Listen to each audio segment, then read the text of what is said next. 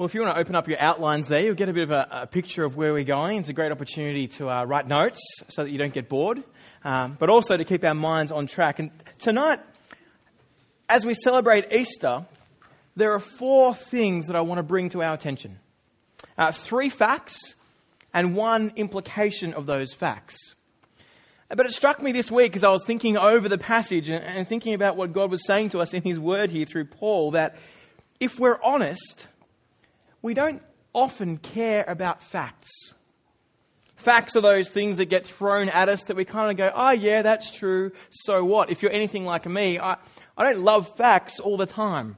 Uh, people tell me stuff, I forget them. Uh, it actually reminded me of a conversation I was having this week. Uh, I was chatting with someone, and when I wrote this sermon, I couldn't remember who it actually was I was talking with, but I was having this conversation about motorcycles. And up came the topic of conversation being motorcycles. I love bikes. I grew up riding bikes since I was four. I could talk for hours about motorbikes. And um, we're in this conversation, uh, chatting away, and this person then asked a follow up follow up question. And I'm kind of continuing on talking about the, the facts of bikes and how I love them and what's happening. And it kind of struck me at that moment that they probably didn't care what I was talking about. They were just being polite and asking me, you know, uh, one more question, and I kept on going. And I seriously, I was so enthralled in the conversation that I had no idea who I was even talking to. Uh, and so this morning, I, said at, a morning congregation, look, if that was you, I'm very sorry.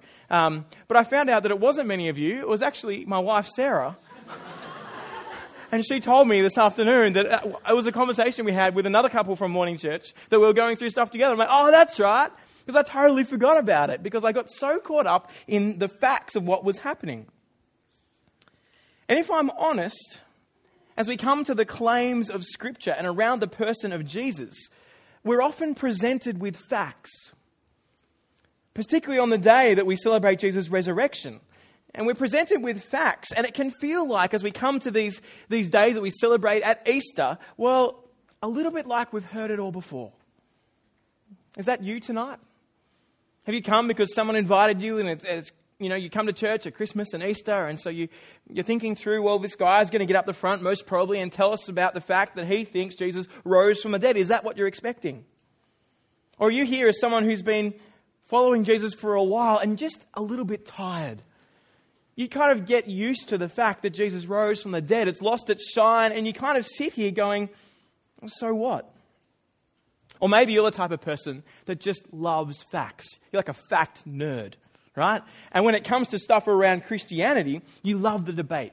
You're like, I want 24 kind of irrefutable laws of the resurrection of Jesus so I can show all my friends how I can be so convinced Jesus rose from the dead. And you kind of get off on that stuff. You're excited about that stuff and you're like, bring it on. But perhaps it just stays a little bit cerebral for you. It hangs around in your head and never actually impacts us.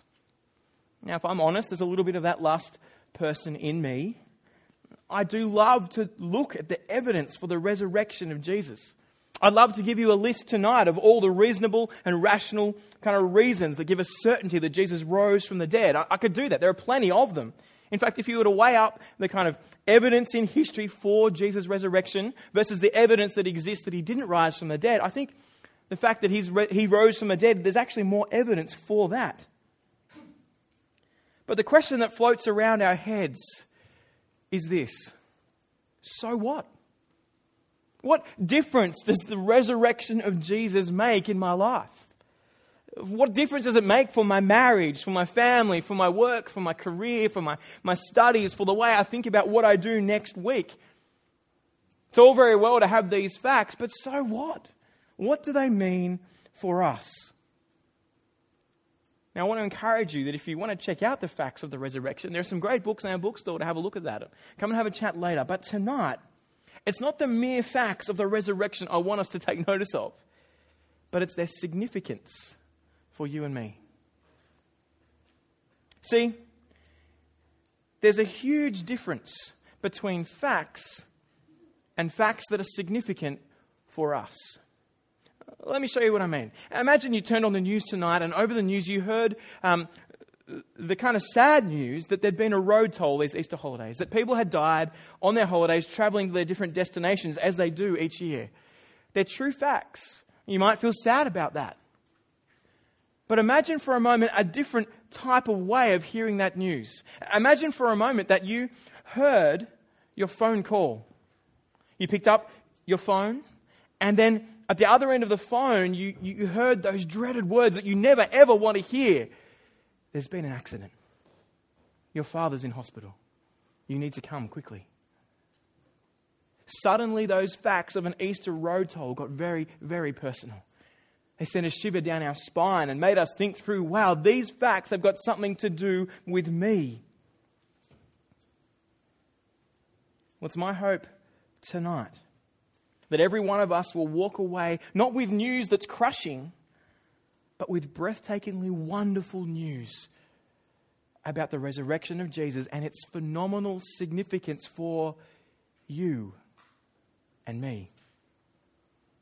It's my hope and prayer tonight that as we look over these facts that are in the passage, that we might wake up like being revived from our sleep from an awful dream to recognize the significance of the resurrection of Jesus for the way I live tomorrow. So come with me and have a look at three facts and one implication of the resurrection of Jesus, and hopefully we will see their significance for us. Number one, Jesus died our death. Jesus died our death. Romans 6, verse 3. Are you unaware that all of us who were baptized into Christ Jesus were baptized into his death? Therefore, we were buried with him by baptism into death. What Paul is saying to us tonight is that not, not only did Jesus face death for us, not only did he become human and die as a human, God the Son became human and died in our place, he actually underwent your death and mine. I'll be quick on this point because Lachlan did a great job of explaining this on, on Good Friday. So check out that sermon on our website if you're keen. But what Paul is saying here is that if we trust in Jesus, and that's what baptism here is symbolizing, that we are immersed in Christ. If, if we have put our life in His hands, if we trust that He is God the Son, and that he's died in our place, Paul says that his death was your death. Imagine for a moment you're, you're about to go through some terrible ordeal. I don't know. Imagine you're about to go to the dentist. Sorry if any of you are dentists. There's just something horrible about the dentist. There's something about that noise of that drill that you're just like, ah, I hate it. Imagine you're sitting there and you're like, I'm freaking out about going to the dentist. I don't really want to go to the dentist. I know it's kind of something that I've got to do. And then you bump into someone who's been and had root canal therapy before. You start chatting to them and they know what it's like. They've got through. They're still alive. They've got a nice smile. They haven't kind of freaked out. You're like, there's something really nice about chatting to someone who's been through what we're about to go through. But imagine for a moment that that person you were talking to said, you know what? Why don't I go and get the root canal therapy for you? How much better is that? How much more you like, if that were possible, that would be brilliant. What would you prefer? Someone who'd been through something similar or someone who could go through the ordeal on your behalf? I'm going to take option two. Jesus didn't just face death and so be able to sympathize with us, but he went through it for us. He died your death. It was not some random event that happened far off, unrelated to us that we might hear about in the news. It was the phone call where Jesus died for us in our place. Not just so he could sympathize with us, he experienced the judgment of God for us, turning our backs on him. That's why we deserve to die, because we've said to the God who gives life, I don't think you're actually God. I don't think I need you. I've not treated you as God. And so Eventually, God will say to us, okay, death is the right penalty for those who reject life. We deserve death and the judgment of God, but here, Jesus claims to have died for us in our place. He died our death. So complete and exhaustive was that death in our place that Paul can say that if you trust in Jesus, you've already been buried. The funeral's already happened. You've been lowered into the ground. You've been covered up with dirt. They've erected a gravestone. Death has been done. It's been exhausted. Your death. Jesus is not just another road toll figure on the news, but a phone call to us today to say his death was our death. He died in our place. When it came to Jesus' cause of death, God's post mortem report on, on the body of Jesus does not read death by crucifixion as the cause of death, although that's true. Nor does it say uh, he claimed to be the king of the Jews or claimed to be God himself, although both those are true as well. The report actually reads cause of death, dot, dot. Your first name, your second name. Cause of death, Rowan Hilsden's rejection of God. That's a very personal reality, isn't it? He died for us. It was real. Now, Paul's not telling us at this point to kind of guilt us into realizing what we've done. It's not like, do you realize that your rebellion of God caused Jesus to have to come and die in your place? Oh, that, that's true. But he's not trying to guilt us into anything. Here, he's telling us the same way a doctor tells a patient who's been waiting for an organ transplant for a long time that an organ donor has just died and donated all their working organs to you. It's that moment of, wow, at great cost, I can now have life. Except with this one, Jesus' organ replacement isn't just an organ, it's life itself. He's consumed death for us and will never die again. Death no longer needs to be worried about if Jesus has died it for us.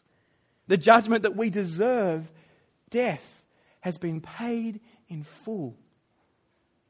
Your judgment and mine.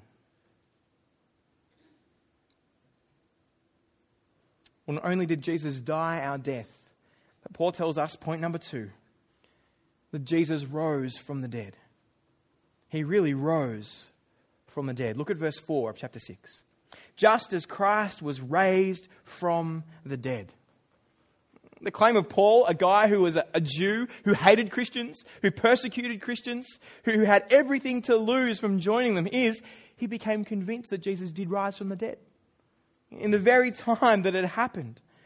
It wasn't just a resuscitation either, not like Lazarus that Jesus had brought back from the dead, who'd been in the tomb for a while, four days, and then came out and lived for a while, then died again. This was not resuscitation, but resurrection to life that would never die again. It was a conquering of death itself.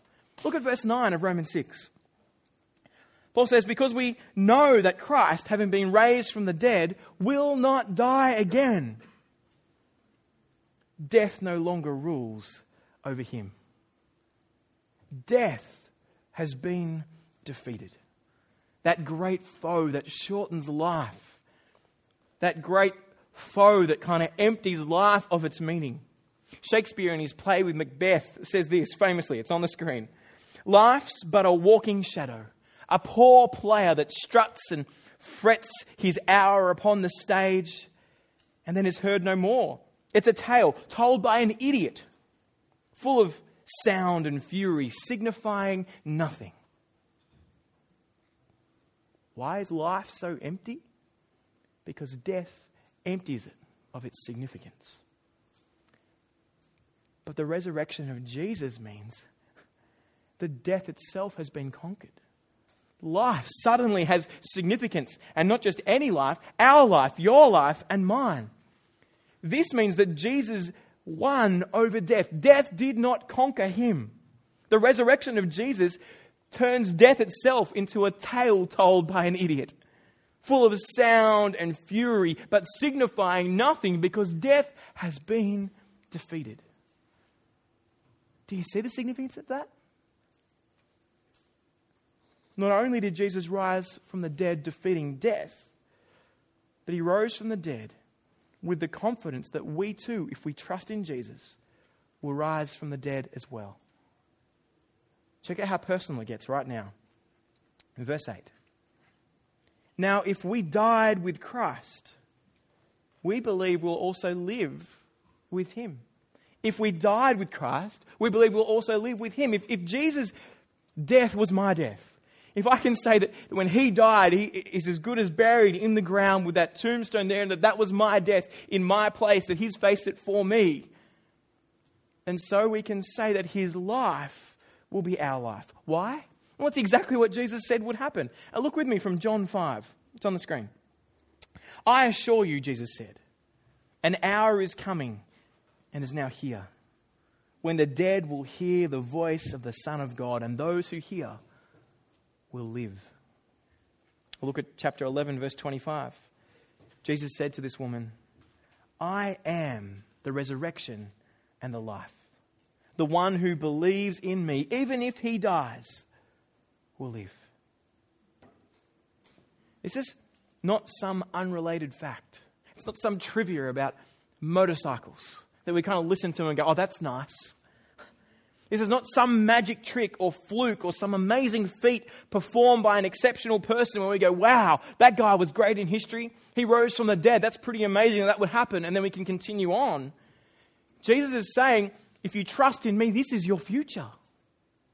This is your future.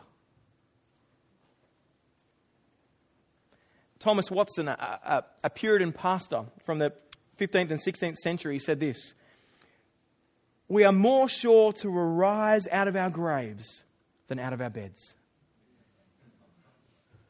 We are more sure to arise out of our graves than out of our beds. Nowhere throughout Scripture does God give the promise that we will wake up tomorrow morning. That reality of death is coming. But he here has rightly seen that the certainty of resurrection comes because Jesus has already risen. Because he's risen from the dead. He has died our death and he is now alive and will not die again. Death has been defeated, so we can be more sure that we will rise again than we can be about getting out of bed tomorrow.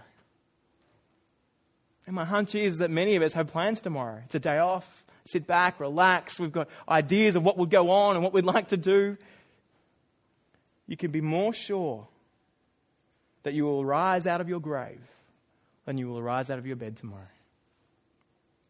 Now, the facts are well worth checking out here. There is so much evidence that Jesus actually rose from the dead. As I said, I think there's more of that than there is that he, he didn't rise. But what I want to focus on today is not looking at all those facts that can seem so ethereal and cerebral. I want us to think through for a moment what if this is true? What if Jesus actually rose from the dead? What if he is who the Bible claims him to be? What if his resurrection secures our resurrection? What would that look like? Well, let me show you a few implications of these realities. If this is true, if Jesus really did rise from the dead, then the power of death is broken. The fear of death is completely severed. We don't have to worry about death anymore. We can be free. We can meet someone in the street that, that, that is like a terrorist or an attacker, and, and sure, there's a fear of a temporary pain that we might be going through, but what can they do? We can hear the calls of Satan. Your life might be short. You won't achieve what you want. But we can say to him at that point, okay, you might take my life early, but then what? What are you going to do next? What power do you have over the resurrection that Jesus brings? The greatest foe for us is death, and in Christ it has been defeated. If this is true, it means that we don't need to get to the top in order to, to, to achieve success. We need to keep striving to get all our, our life now to return the most because we know the most is beyond death's door. We don't have to seek right now to see myself have significance and, and comfort. We know that is to come, and so it frees us to live a life where that isn't a necessity. If this life is it, then you've got to live and milk everything in life that you can right now. You've got to milk it all out of life. Jesus says there is so much more to come death is not the end. If this is true, then every loss we experience for the kingdom of God, everything that we sacrifice to see people come to know Jesus and grow in Him, will return an incredible gain in eternity. Sure, we might give up a whole heap of things career opportunities, opportunities to make profit, to buy a house, to do all sorts of different things now. We might not, but, but those things that we give up so that people might know the news of Jesus will return a hundredfold as we spend eternity with those that have heard the news of Jesus' death in our place and his resurrection. If this is true, it means there is no ultimate risk. In life, in love, in living for the kingdom of God, nothing can defeat us. If Jesus has secured our life forever, if his death was in our place, then there is no ultimate risk. If this is true, then it means the decay of our bodies the, the sickness that we experience, the pain that we go through in life, the diseases that we have, the deformities that happen, all of those become merely a prologue to eternal glory. That first little bit that you get at the start before the rest. We forget how short life is compared to forever. And what is on offer because of the resurrection of Jesus is life forever for you. For you. If this is true, there'll be no more mourning or crying or pain or tears or shame or guilt or struggle or inferiority or, or paralysis from all sorts of things that, that, that scare us, for all those things will be passed away. And we'll be in right relationship with God and His people forever. If this is true, there is no more need for war. Swords will be turned into plowshares and, and, and spears into pruning hooks. War will be finished. No more need for bombs, for fighting, for justice will be delivered finally. Every injustice will be rectified if this is true. Every evil will be addressed and every wrong made right. And those who are in Christ, those who've put their life in His hands, who trust in Him, will never die again. Will never die again. These are no mere facts. They are realities that affect the way you and I live today, tomorrow, what we value in life. If this is true, it changes everything. So Paul says, live this way. Live with the reality of the death and resurrection of Jesus. Let that transform the way you live. Let it have the incredibly personal significance that it has for you and me. Look at verse 11. So, you too consider yourselves dead to sin, but alive to God in Christ Jesus. He says, consider yourselves dead to sin. Now, in one sense, he's meaning here to run from it. Don't live that way anymore. Don't keep putting yourself in the center when you've recognized that God is in the center of the universe and that his way is good and right and best. Run from it, yes. But dead to sin also means that, that sin has no more power over us. That we're dead to its effects. It can't, it can't take me anymore because life is there and it is true. Consider yourselves dead to the power of sin and alive to God in Christ. Live transformed by this news that Jesus rose your life and that that is the reality if you trust in Him for you. If you do trust that Jesus died for you, if you trust that He is God, the Son, and you've put Him in that place where you say, You are my King, you are the one who is, who, is the one I will follow and Paul says, live this way. Live the resurrection life. Not just intellectually. Go, yeah, I believe Jesus rose from the dead. I think that's important. But let it transform everything in life. Let that change what you value and, and, and how you live. Put Jesus at the center and see that we have it all. And death will not hold us down. Now, as I say that, it sounds great. It sounds like, yeah, that would be great. But it's just so hard to do. I don't know if you're sitting there feeling like this sounds great, but I consistently am afraid of death. I know these things to be true, but I find myself not living the way that I know it is true. And I think the reason that that's the case, the reason that it's so hard, is that we have not yet recognized that death has been defeated. And we are not yet living that way. And let me give you an illustration from a, a guy called Martyn Lloyd-Jones. He was a preacher in the 60s and 70s in London. He's got a fantastic illus- illustration to explain, I think, why it's so hard for us to live the resurrection life. He says this Imagine for a moment that, that you're in a country in which the people have enslaved themselves to another group of people for centuries. So there are two groups of people. One is enslaving the other group of people.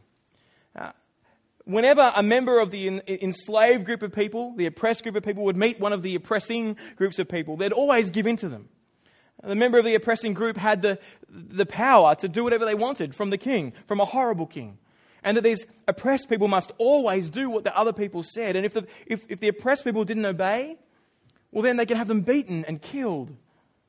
Imagine these oppressors had the right in this country, had the power, and could do that. Then imagine a good king comes into power and he decrees freedom for all. He sets up soldiers and police in every town. He puts his judges in place and he sets the oppressed free. No longer do they need to worry about these other oppressors. He's, he, oppressors. He's put this across them all. And Lloyd Jones stops at this point and he says, Do you think that would bring true freedom? Do you think that putting in those police and soldiers and judges and, and, and, taking out the power of the others to oppress would bring immediate freedom for these people? He says no. See, the reality is that whenever a member of the enslaved group of people, having been enslaved for all their life and having lived in a culture that was enslaved for centuries, whenever they'd meet someone from that oppressing group of people, even though that they were now free, they would still tremble and quake because they'd been under the power of this horrible oppression. They'd lived under its fear for so long. And so when they'd meet these people who no longer had power but were from that oppressing group of people, they would, they would kind of cower. They would, they would do whatever they said, even though they didn't have to. Even though they could have spoken up and said, No, you can't do that anymore, and stood on their rights, they still would not. Because of the effect of living under the oppression for so long.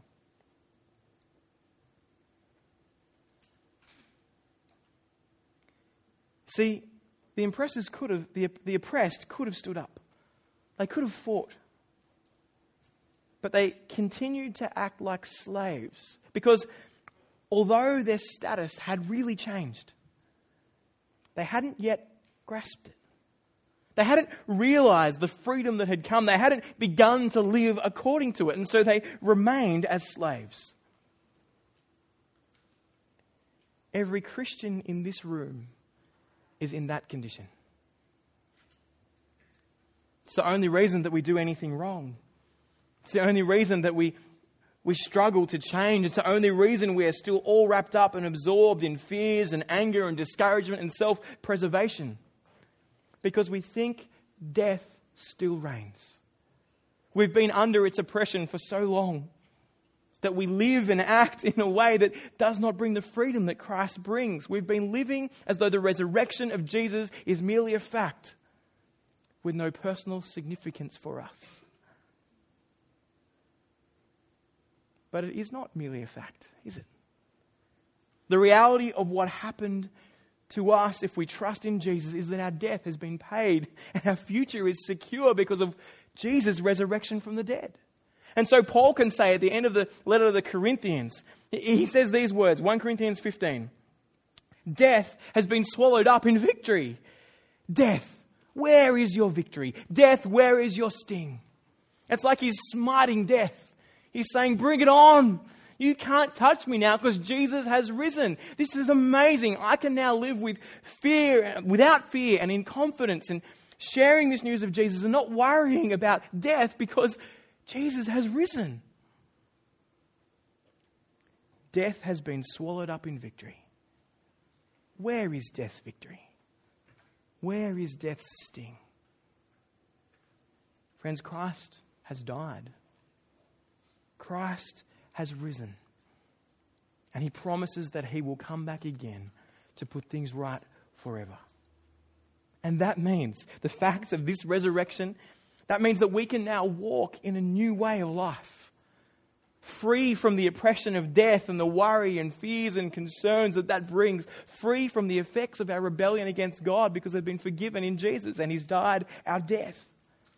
We can live that life now, looking forward to what is to come, recognizing the reality of what has happened, and we will live that life forever after Jesus comes back. That resurrection life for those who trust in the forgiveness of Jesus. It's my hope that tonight you can see that the facts of the resurrection are no mere facts, but they are the basis of a life transforming, breathtaking, amazing view of the world that is true for you and for me. Have you seen the implications of this news? Jesus rose from the dead. Now, I can't make those implications hit home for you. But if you see what he has done and what it means for us, I plead with you today will you look over what he's done? Will you meditate on the fact that Jesus rose from the dead and that death has been defeated? Will you wonder in it? Will you wonder in the life changing, spine tingling reality that death has been defeated?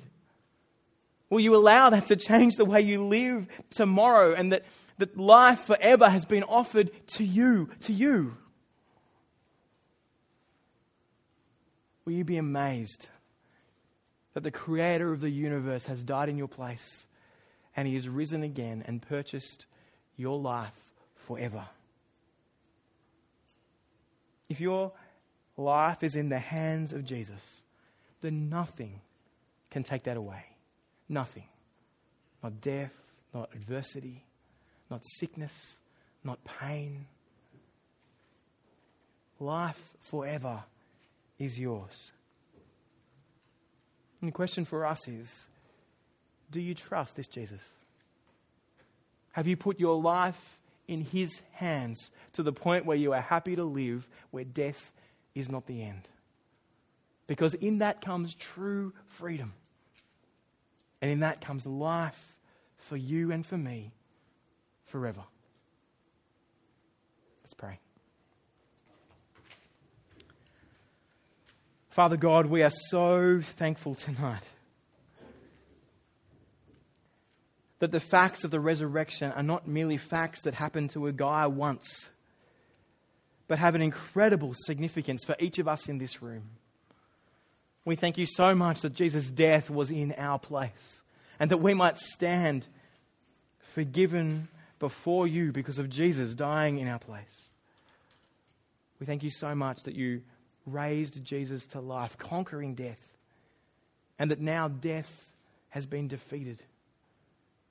And that we no longer have to fear. We pray, Lord, that you would help us to know that reality, that that would make our spines tingle from the top of our heads to the tip of our toes, that we might live recognizing the reality of the resurrection of Jesus for us, no longer as slaves to death and sin, but as alive to you. Might you transform our lives this night to put Jesus as our King and to long to live for Him forever. We pray this in your Son's great name. Amen.